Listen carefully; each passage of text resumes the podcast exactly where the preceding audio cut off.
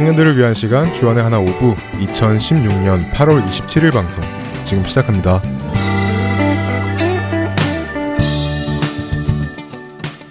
애청자 여러분 안녕하세요. 진행의 박윤규입니다. 안녕하세요. 정다은입니다. 지난 한 주도 우리의 몸을 하나님께서 기뻐하시는 거룩한 산 제물로 드리신 한 주 되셨으리라 믿습니다. 다은 자매 가끔씩 금식 기도 하죠. 금식 기도요? 네, 가끔 하죠. 그럼 다은 자매는 어떨 때 금식 기도를 하게 되던가요? 음, 저는 하나님의 뜻을 간절히 구하게 될 때 금식 기도를 하게 되는 것 같아요. 물론 제가 금식을 할 테니 하나님의 뜻을 보여주세요.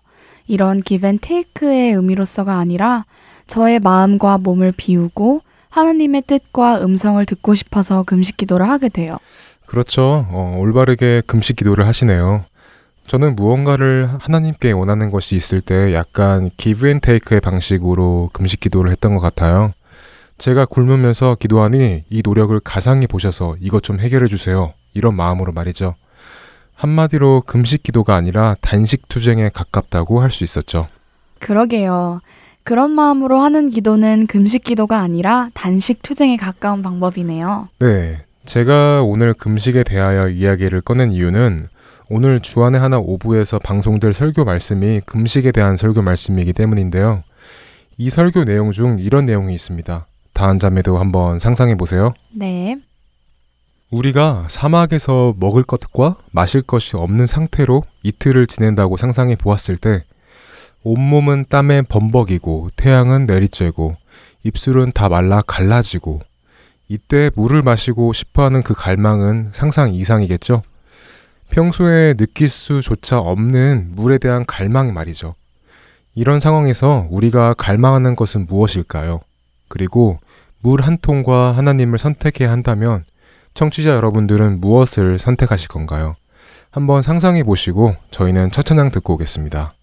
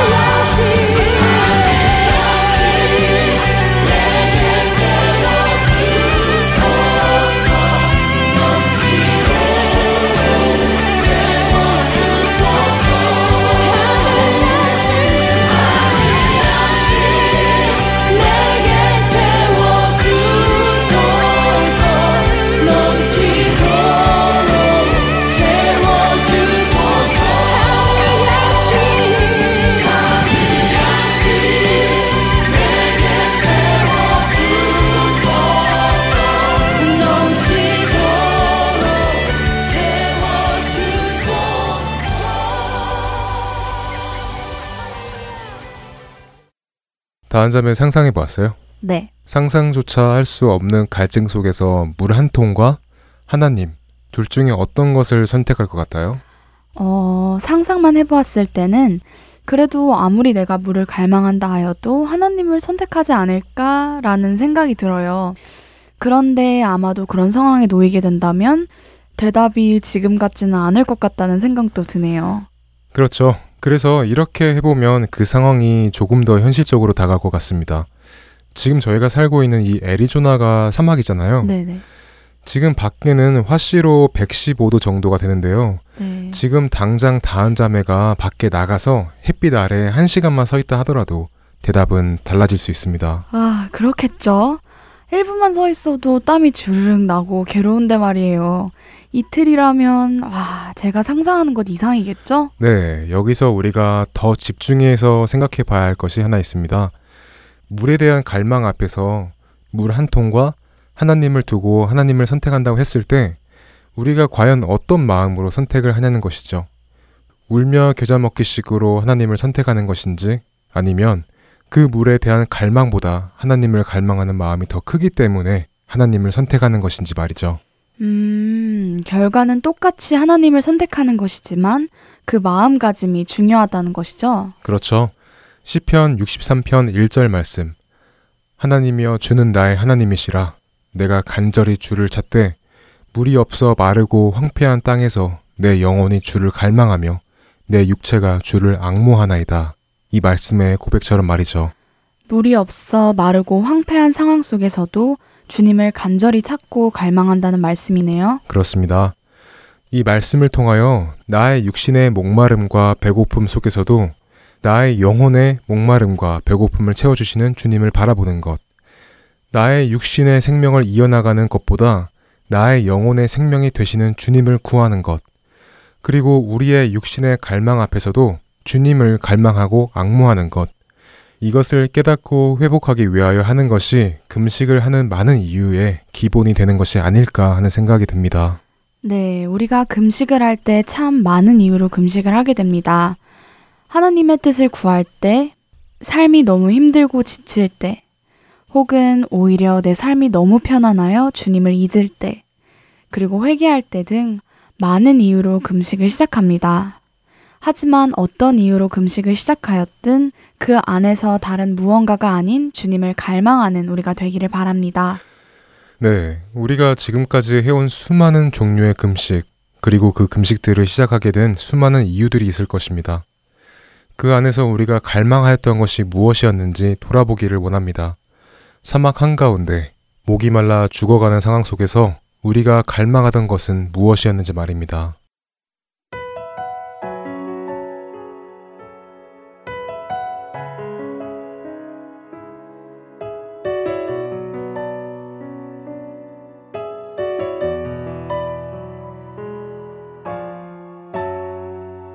모든 상황 속에서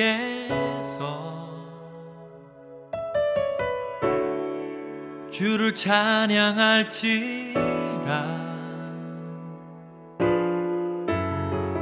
주는 너의 큰 상급 큰 도움이시라. 주의 얼굴 구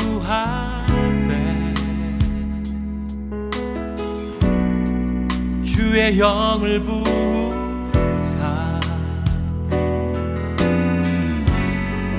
크신 사랑 안에서 주를 보게 하소서. 내 영혼이 확정되고 확정되어 싸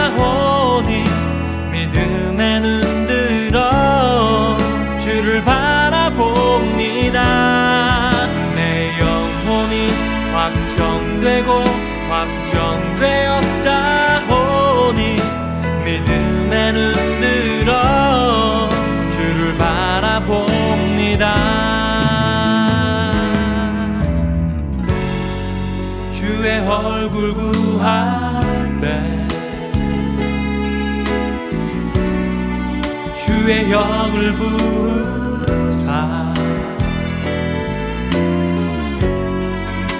크신 사랑 안에서 주를 보게 하소서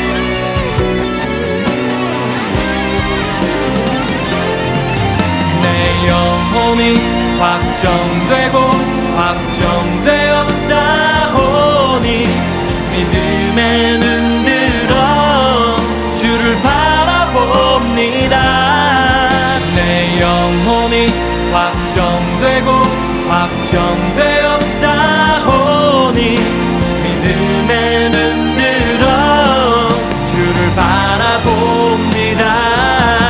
내 영혼이 확정되고 확정되어 싸우니 믿음에 눈 들어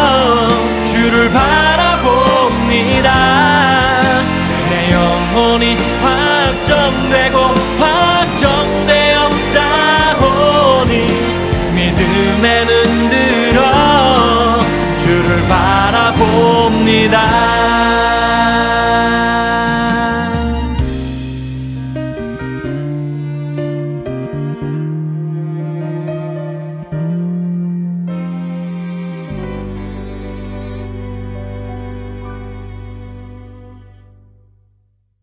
강승규 아나운서가 낭독해주는 오스왈드 챔버스의 주님은 나의 최고봉으로 이어집니다.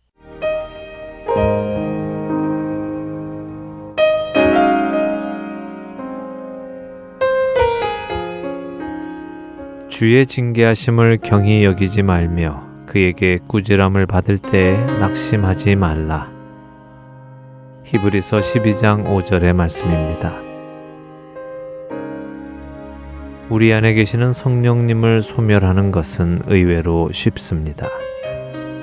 첫째로는 주님의 징계를 무시하면 됩니다.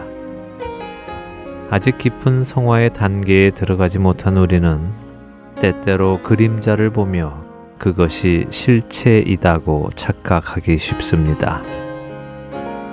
예를 들면 성령께서 나의 죄에 대해 책망을 하실 때 그것을 오히려 마귀가 나를 정죄하여 낙심하게 하려는 것이다 라고 착각하는 것이지요. 그러나 결코 성령님을 소멸하지 마십시오. 성령님께서 여러분께 더 이상 이 부분에 대해 눈을 감지 마라. 네 스스로의 생각에도 네가 잊지 말아야 할 자리에 있는 것을 알고 있지 않느냐라고 말씀하신다면 그분의 음성을 무시하지 마십시오.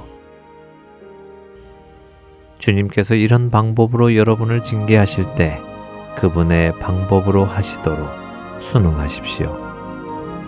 그분으로 하여금 여러분을 하나님 앞에 올바로 서도록 하십시오. 성령을 소멸시키는 또 하나의 방법이 있습니다. 첫 번째 방법이 주님의 징계를 무시하는 것이었다면 이번에는 주님께서 꾸지람을 하실 때 낙심해 버리는 것입니다. 그러나 성경은 분명히 우리에게 주님께 꾸지람을 받을 때에 낙심하지 말라고 가르치십니다. 하나님, 저도 어쩔 수 없었어요. 기도해 보았지만 잘 안 됐잖아요. 이제 포기하겠습니다. 우리는 이런 식으로 하나님께 볼멘 소리를 자주 합니다. 그러나 만일 우리가 모든 일에 이런 식으로 말을 해버린다면 어떻게 될지 생각해 보십시오. 우리는 어떤 일도 할 수 없을 것입니다. 하나님께서 그분의 능력으로 여러분을 사로잡으셔서 주님께서 받으시기에 합당한 일을 여러분 안에서 하시도록 여러분 자신을 주님께 맡길 준비를 하십시오. 성화는 내 생각에 하나님께서 기뻐하실 모습으로 변해가는 것이 아니라 하나님의 생각을 따라 하나님께서 기뻐하시는 모습으로 빚어져 가는 것입니다. 주님은 내가 어떠한 희생을 치르는 한이 있더라도 나 자신의 온전한 성화를 위해 주께서 역사하시기를 바라는 그러한 마음과 영혼의 자세를 취하는 자리에까지 여러분을 이끄실 것입니다.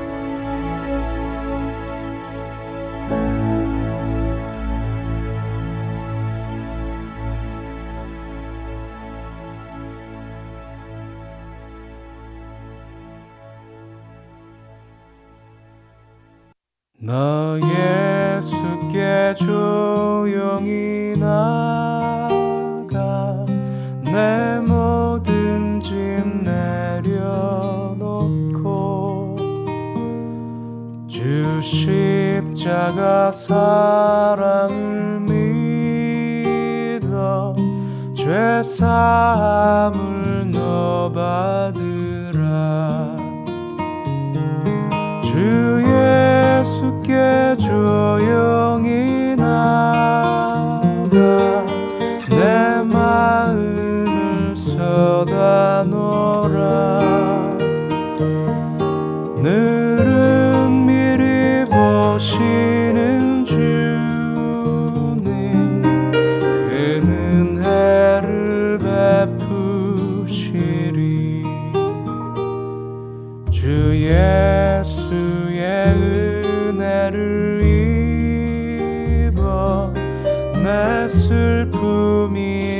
없어지리.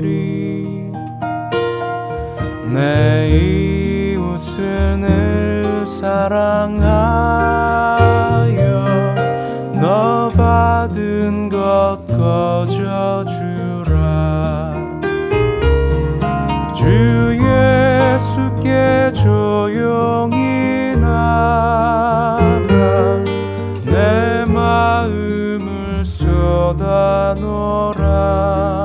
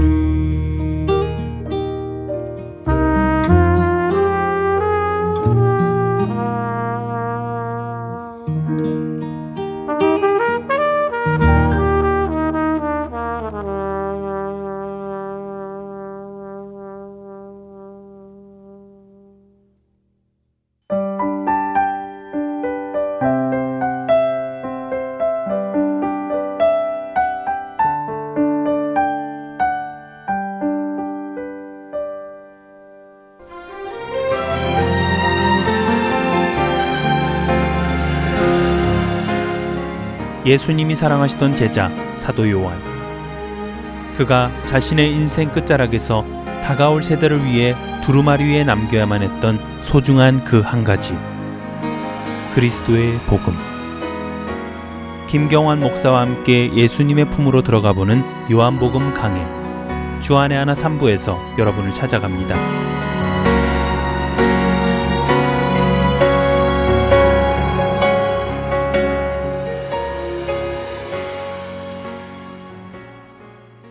설교 말씀으로 이어집니다. 코널스톤 철치에서 제공한 프랜시스 챗 목사님의 설교입니다. 오늘의 성경 본문은 갈라디아서 5장 1절 15절로 Grace and Love라는 주제로 말씀 나눠 주십니다. 은혜의 시간 되시기를 바랍니다.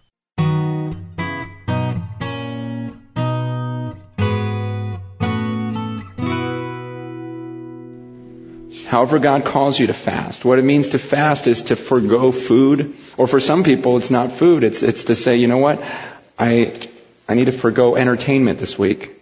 TV's got a hold of my life. I'm gonna go the whole week without watching television, or without watching a movie, without getting on the internet. Maybe maybe without your BlackBerry for a week. And every time you just crave, you know, I gotta text someone, I gotta text someone, you know, that as you go through those withdrawals, that you pray instead. And it's this idea of maybe you go a certain meal throughout the week and say, you know what, I'm not going to eat lunch this week, or I won't eat dinner this week, or I just won't eat this week. And every time I hunger, I want to hunger for God even more. It's uh, when we do these things, though, when we have these times of prayer, fasting, it can get weird. People can go the wrong direction with this, and I want us to be careful because you can fast and pray in such a way that it brings glory to you rather than to God. You can serve God, give to God, sacrifice in such a way where you get the glory and everyone praises you like what an amazing person you are rather than what an amazing God you have.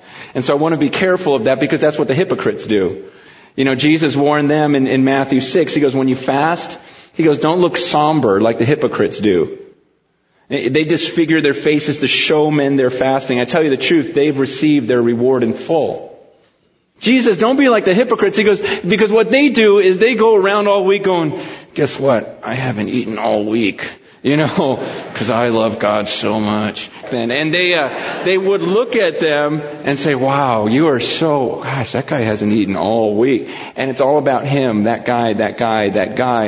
And God says, no, when you fast, man, make yourself look good. Don't let anyone know you're fasting.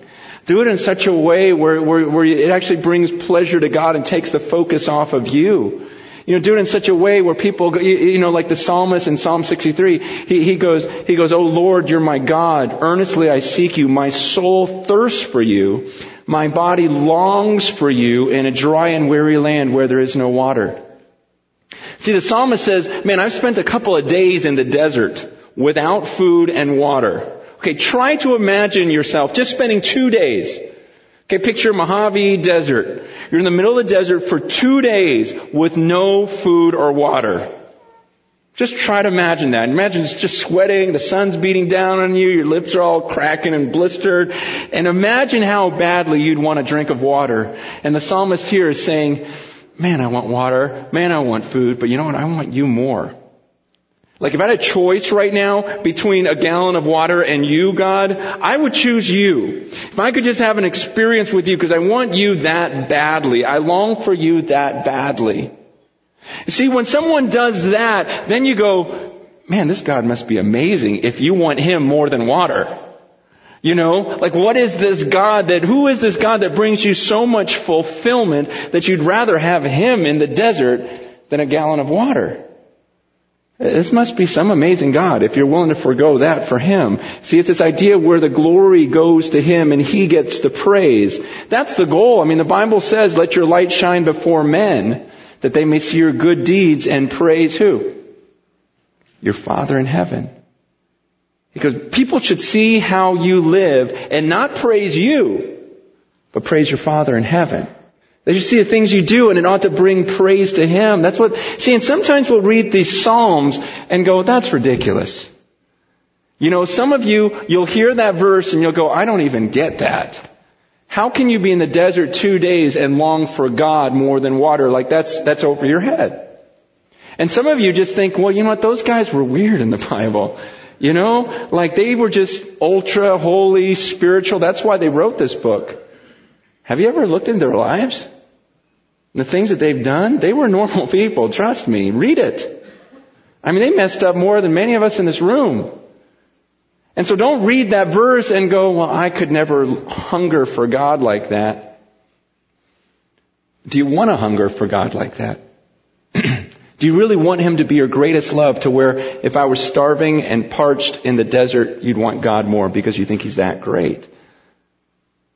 See, God wants us to hunger for Him with that type of love. And I read this quote in this book called A Hunger for God by John Piper. And I want you to listen to this quote because it really hit me.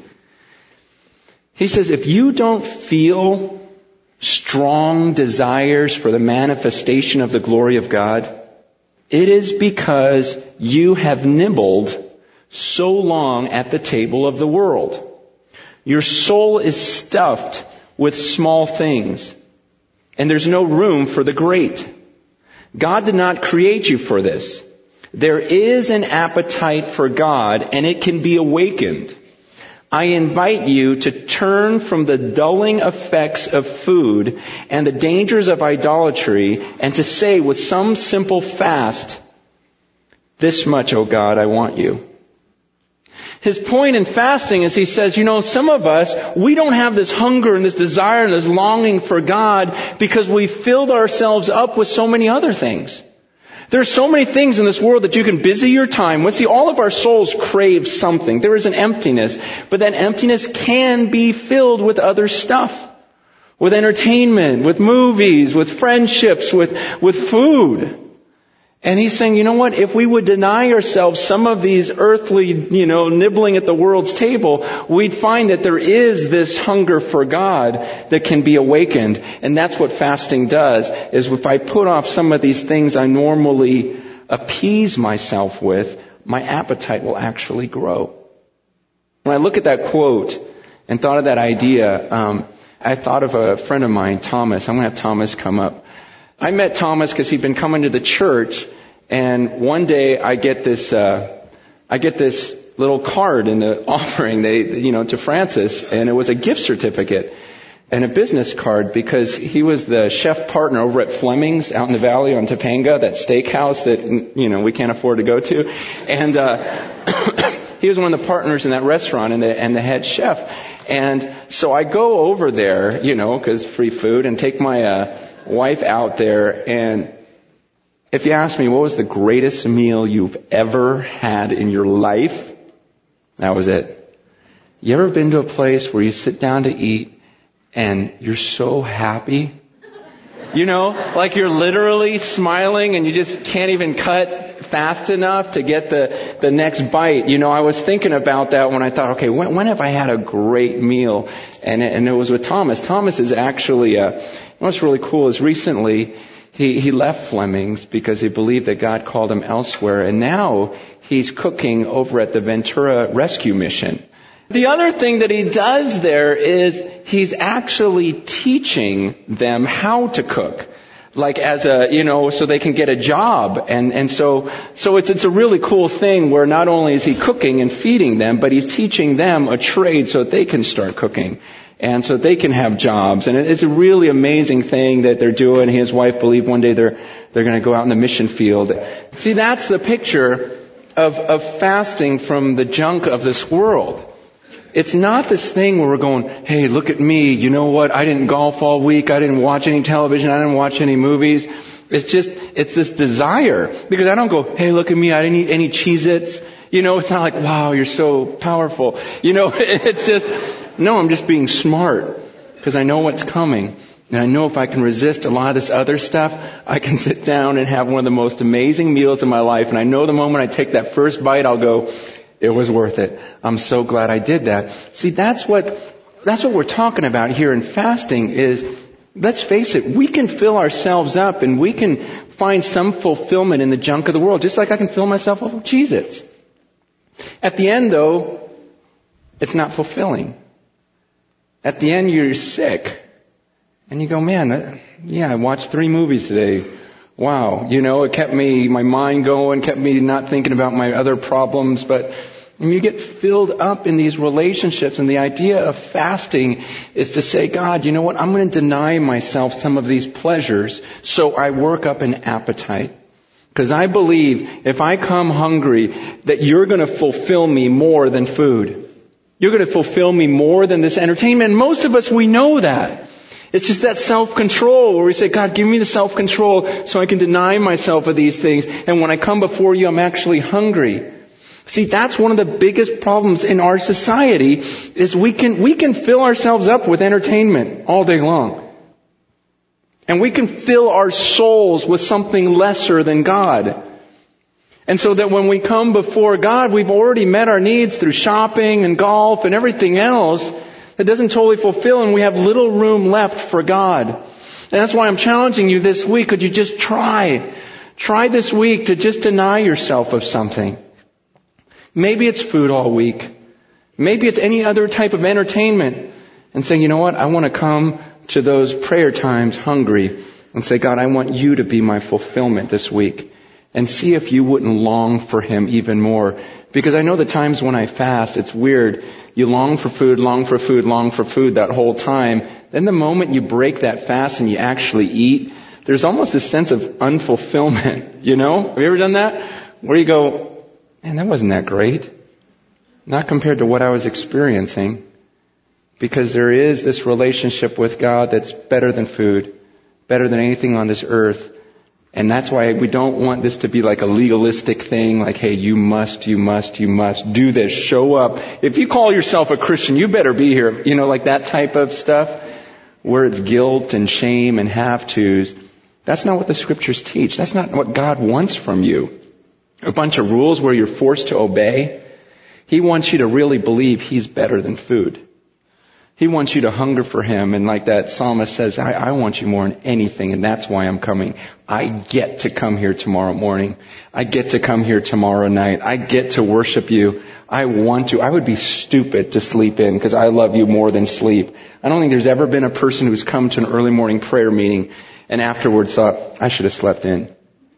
You know, when you're done, you're going, I can't believe I would have slept through this. I would have missed this. I would have missed this moment for the sake of sleep because you know it's better. It's desire. That's what Paul's talking about in Galatians 5 that we're going to look at today. In Galatians 5, he talks about this freedom. He goes, it is for freedom that Christ has set us free. You gotta understand this picture. God doesn't want you to be the, His slaves. He died on that cross so that He would pay for everything on that cross, all of your sins, and you wouldn't have to go through life going, oh, okay, if I show up every day and every night, then will you love me? Then will you approve of me? Then, then will you, you know, like this whole fear of rejection. Christ says, no, I died to set you free. I want, God wants His children in the room right now to feel free and secure I mean, do you want your kids wondering if you love them? You, you want them trying to earn and going, I don't know if dad loves me today. Or that. No, you want them feeling secure, free. God is no different. He wants you in this room as His children to go, you know what? I know He loves me. I know He's crazy about me. He died on the cross so I don't have to worry about it anymore. He paid for all of my sins, all of my issues. And it says it's for freedom. Why did Christ set you free on that cross? So that you would experience freedom, because that's what God wants of His children. He says, so stand firm then and don't let yourselves be burdened again by a yoke of slavery. Mark my words. I, Paul, tell you that if you let yourselves be circumcised, Christ will be of no value to you at all. Let me explain what he's talking about here. Remember, he's speaking to the Galatian church. And the Galatian church understood their freedom in Christ, understood the grace of God. But then, these false teachers came into the Galatian church and started telling them, no, you're not really forgiven unless you do this, this, this, and this. Circumcision was one of those things. It was the Mosaic law. And uh, it was this requirement that that's what sets you apart. And what Paul's saying, he goes, look, if you start going down that road, if you start listening to these guys who are telling you you need Christ and something else, he goes, then Christ will be of no value to you at all.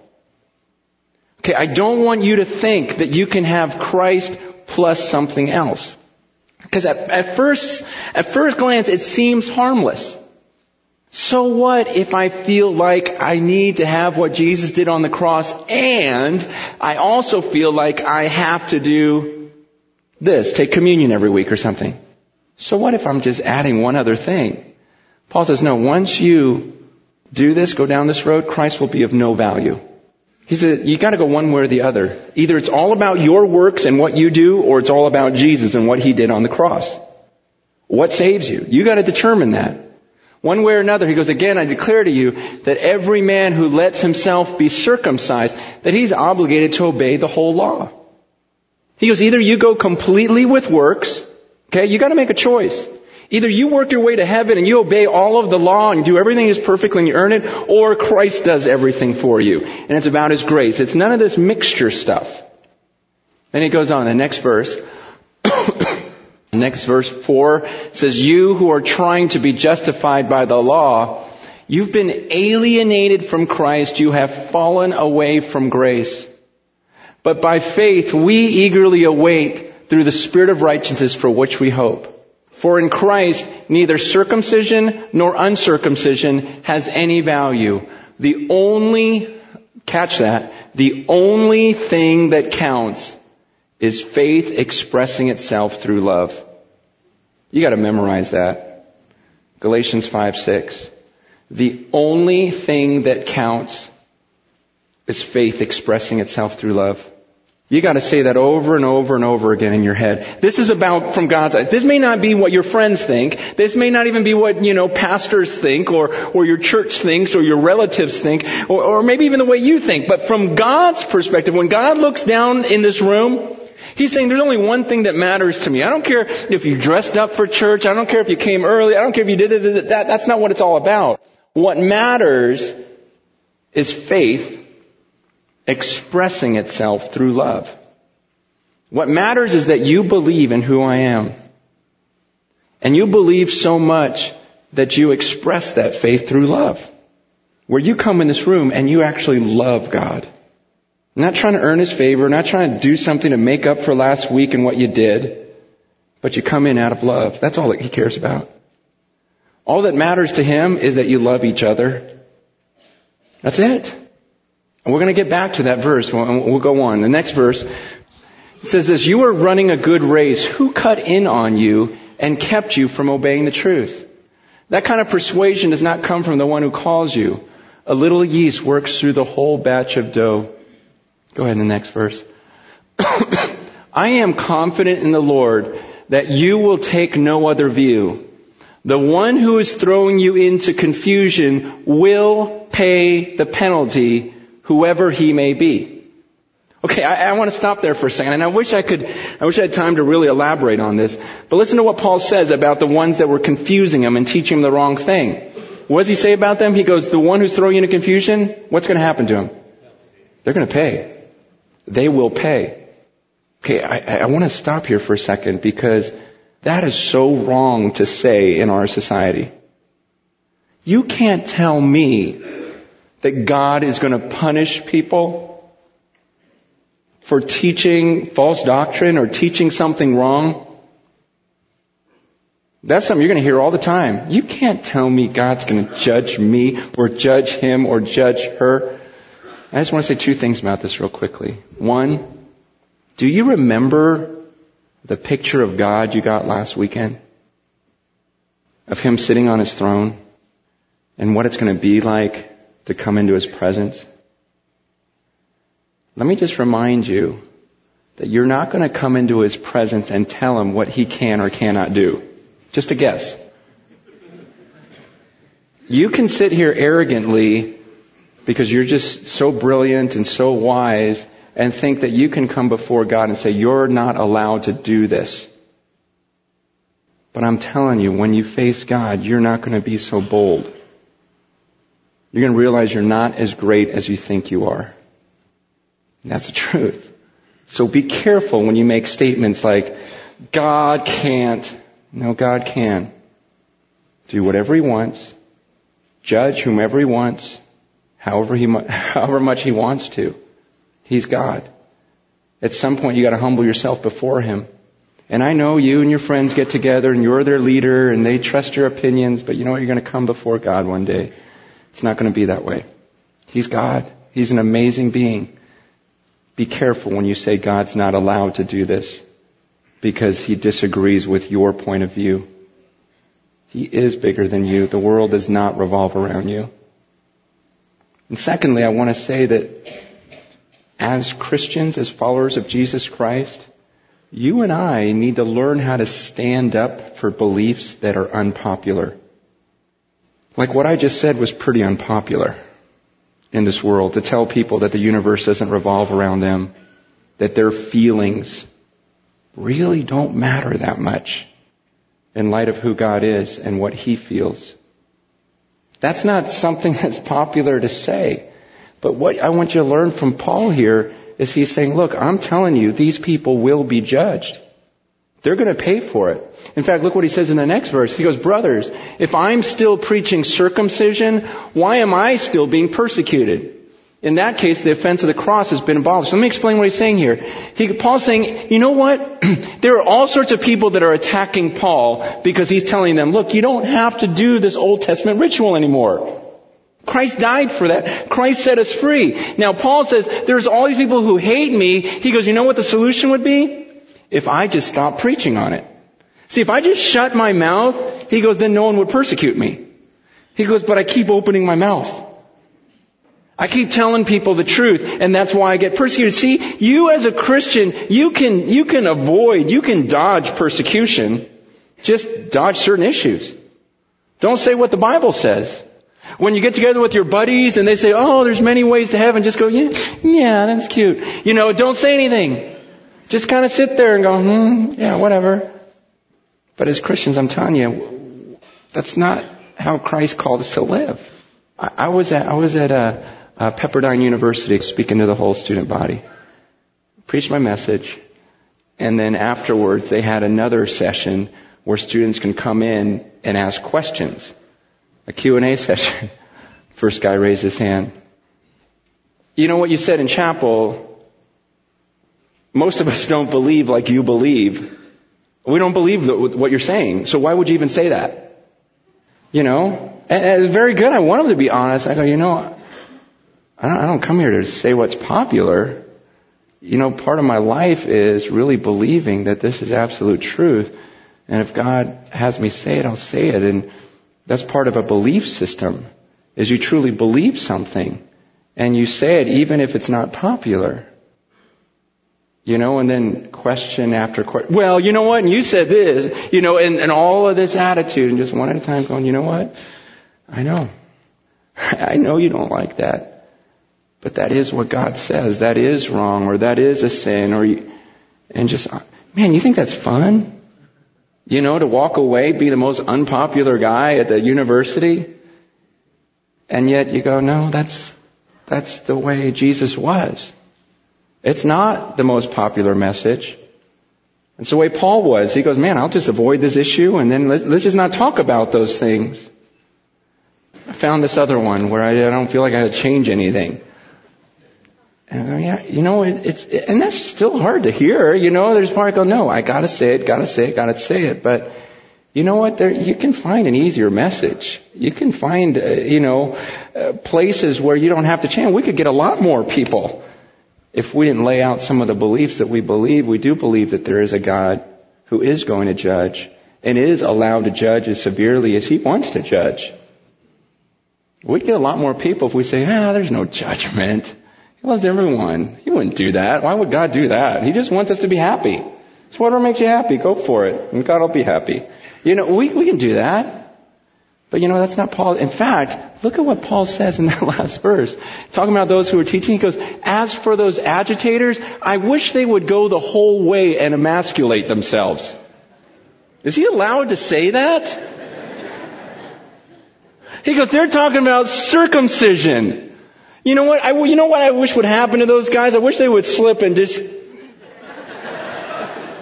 cut it all off. You gotta love Paul's sarcasm.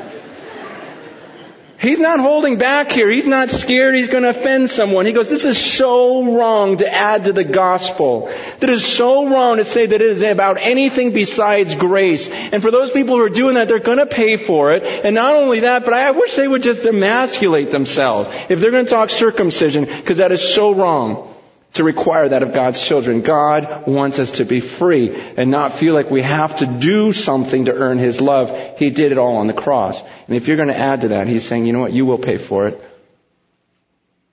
See, I, I'm not saying we're jerks about it, but there's just something about standing up at some point in your life for what you believe and standing with God and saying, you know what, this is the truth of His Word. When you read this, you see the prophets have done it all through history.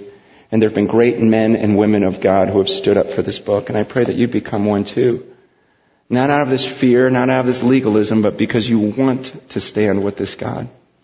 He goes on in verse 13, and he says, You, my brothers, were called to be free but do not use your freedom to indulge the sinful nature. Rather, serve one another in love. He says, you're free, okay? But now that you know that you're free, now that you know at the, at the cross, Jesus paid for all your sins and you don't need to earn it. He goes, now that you got that, don't just go off and sin. Don't just go off and indulge in whatever. Instead, he says, serve one another in love. Then he says, the entire law is summed up in a single command. Love your neighbor as yourself. If you keep on biting and devouring each other, watch out or you'll be destroyed by each other. So he's saying, you know what, you're free, but in your freedom, could you choose? Not forced to, not have to, not must, but is there any part of you that wants to choose to love other people? Because he says the whole law is summed up in this one command, love your neighbor as yourself. Love your neighbor as yourself. He goes, you can sum this up. Sum this up. Love your neighbor as yourself. That's it. Remember earlier he says it's the only thing that counts. It's the only thing that matters. Okay, I, those are pretty strong words, aren't they? This is the only thing that counts. And you can sum it up with one sentence, love your neighbor as yourself. So I'm looking at this and I'm reading this this week and I'm thinking, okay, so I'm going to give a message on love your neighbor as yourself. I'm going to talk to people about, because in my mind, when I read this book, I think, okay, what does God, the one on his throne, what does God want to happen in this room? The only thing that counts, right? He wants you to love your neighbor as yourself. Like if God had it His way, He would have had every single one of you who calls yourself a Christian in this room.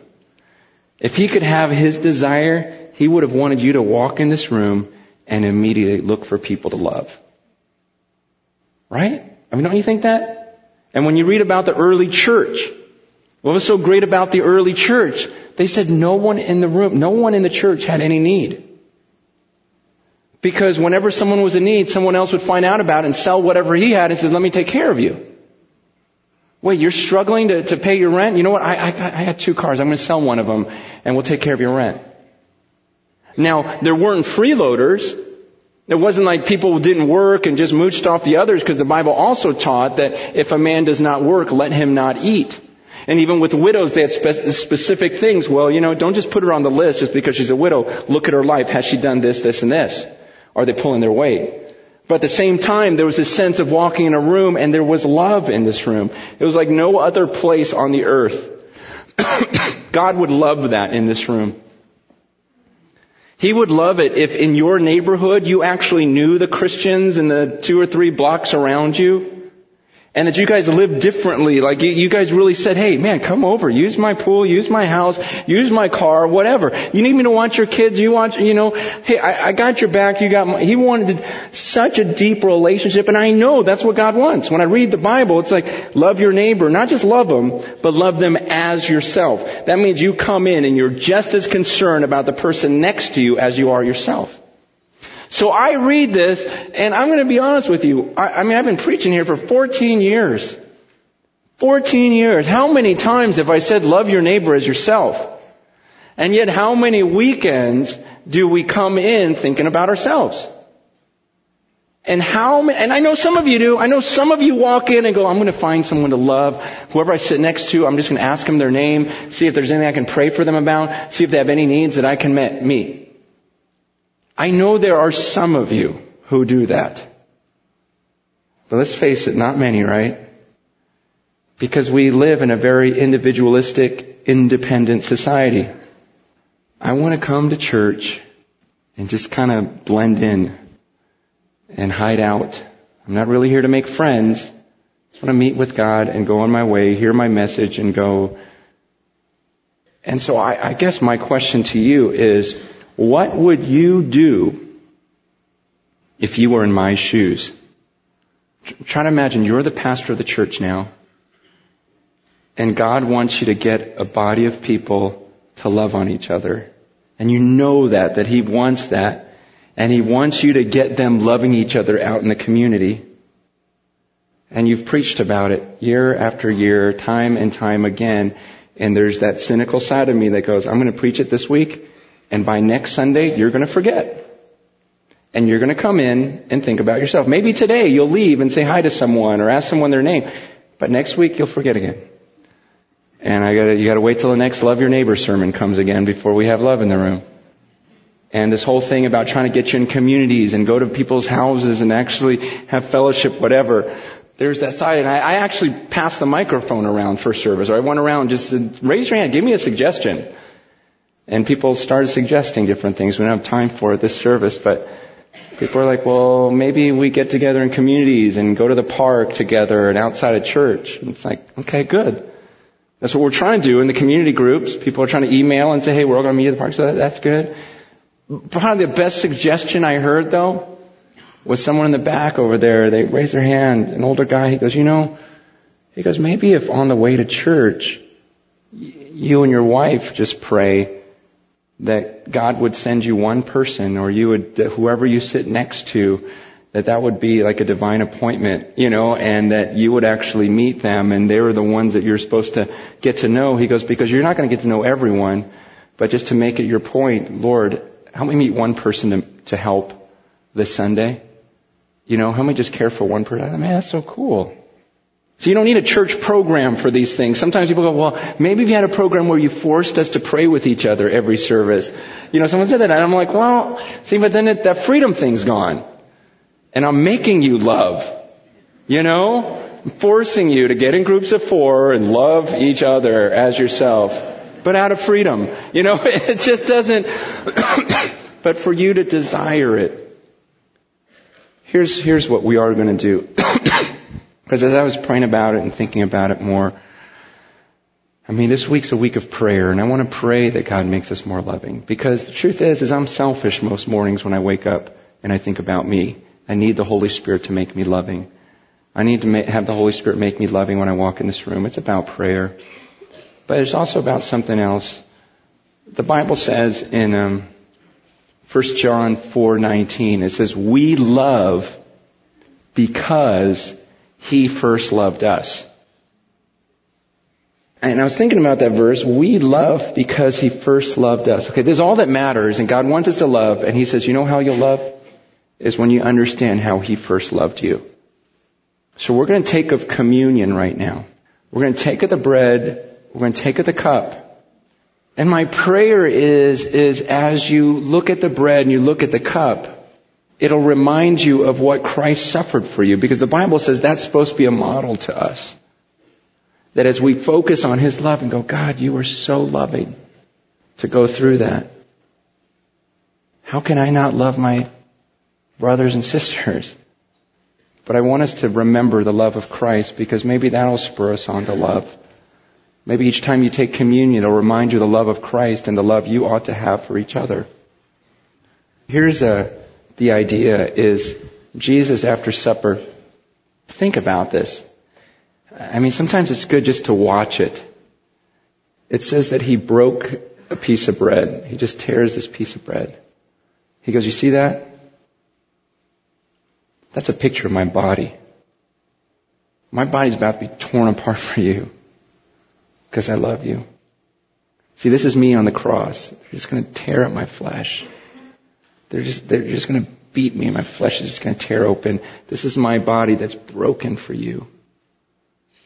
That's the Son of God. That's the God on that throne. Came down and said, here's my example to you. I love you. And I will sacrifice for you for the joy set before me. And as you take of that bread and only take of it if you believe Jesus died on that cross for you, remember that. And then when you take of the cup, think about the blood being shed on that cross. Maybe even look up at the cross and picture blood dripping down from a human being. And knowing that's of Jesus. And he did that to show you love. And he's saying now you go and love each other. As we worship and as the ushers pass out the bread and cup, take of it when you're ready. But if you need some prayer, we'll be at the prayer room. Maybe you've never taken communion before because you've never been baptized. You can get baptized this morning. It's nothing you have to do first. You just have to decide to follow Him. Decide to surrender your life to Him. There's no other requirement other than surrender to Jesus Christ. And if that's your desire, you can get baptized this morning and begin new life in Jesus Christ. But it's only if you believe that it's not about your works, but because of His body and His blood that were shed for you.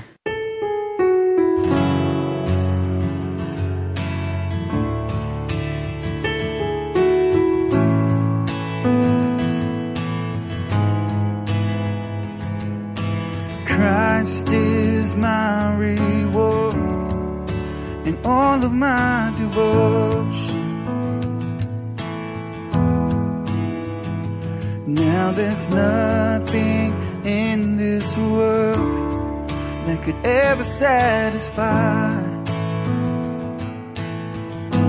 Through every trial, my soul will sing, no turning back.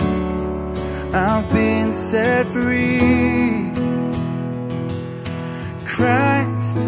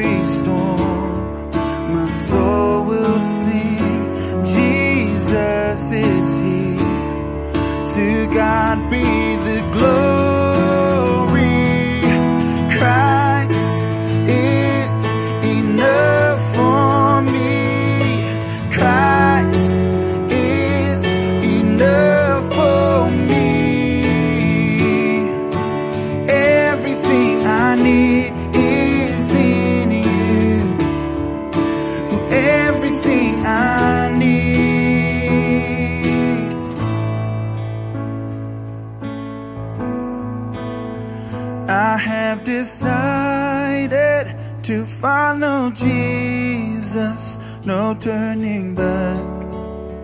No turning back. I have decided to follow Jesus. No turning back. No turning back. The cross before me, the world behind me. No turning back, no turning back. Cross before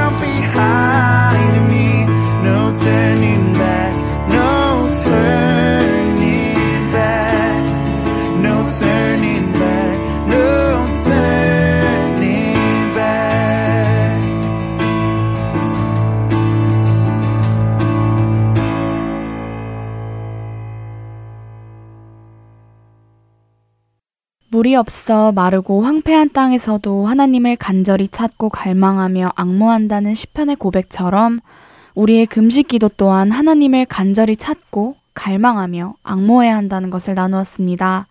네, 사막 한가운데에서 이틀 동안 먹지도 마시지도 못한다면 물을 마시고 싶어 하는 그 간절함이 우리의 상상보다 훨씬 간절할 것입니다.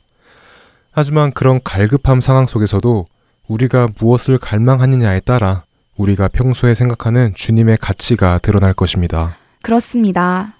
생각해보니 갈증으로 인하여 목숨을 잃을 수 있는 상황 속에서도 우리가 갈망하는 것이 물이 아닌 주님이라는 고백이 얼마나 귀한 고백인지 깨닫게 되네요.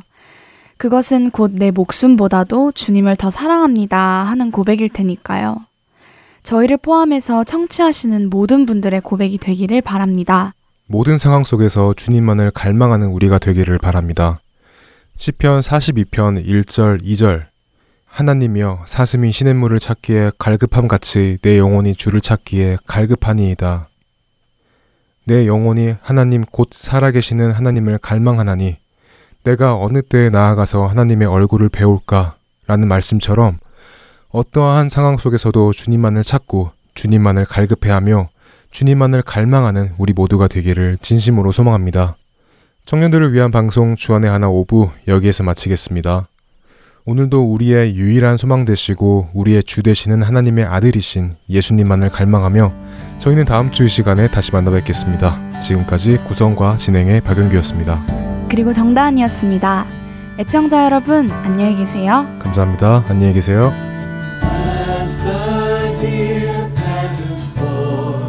The water, so my soul longeth after thee.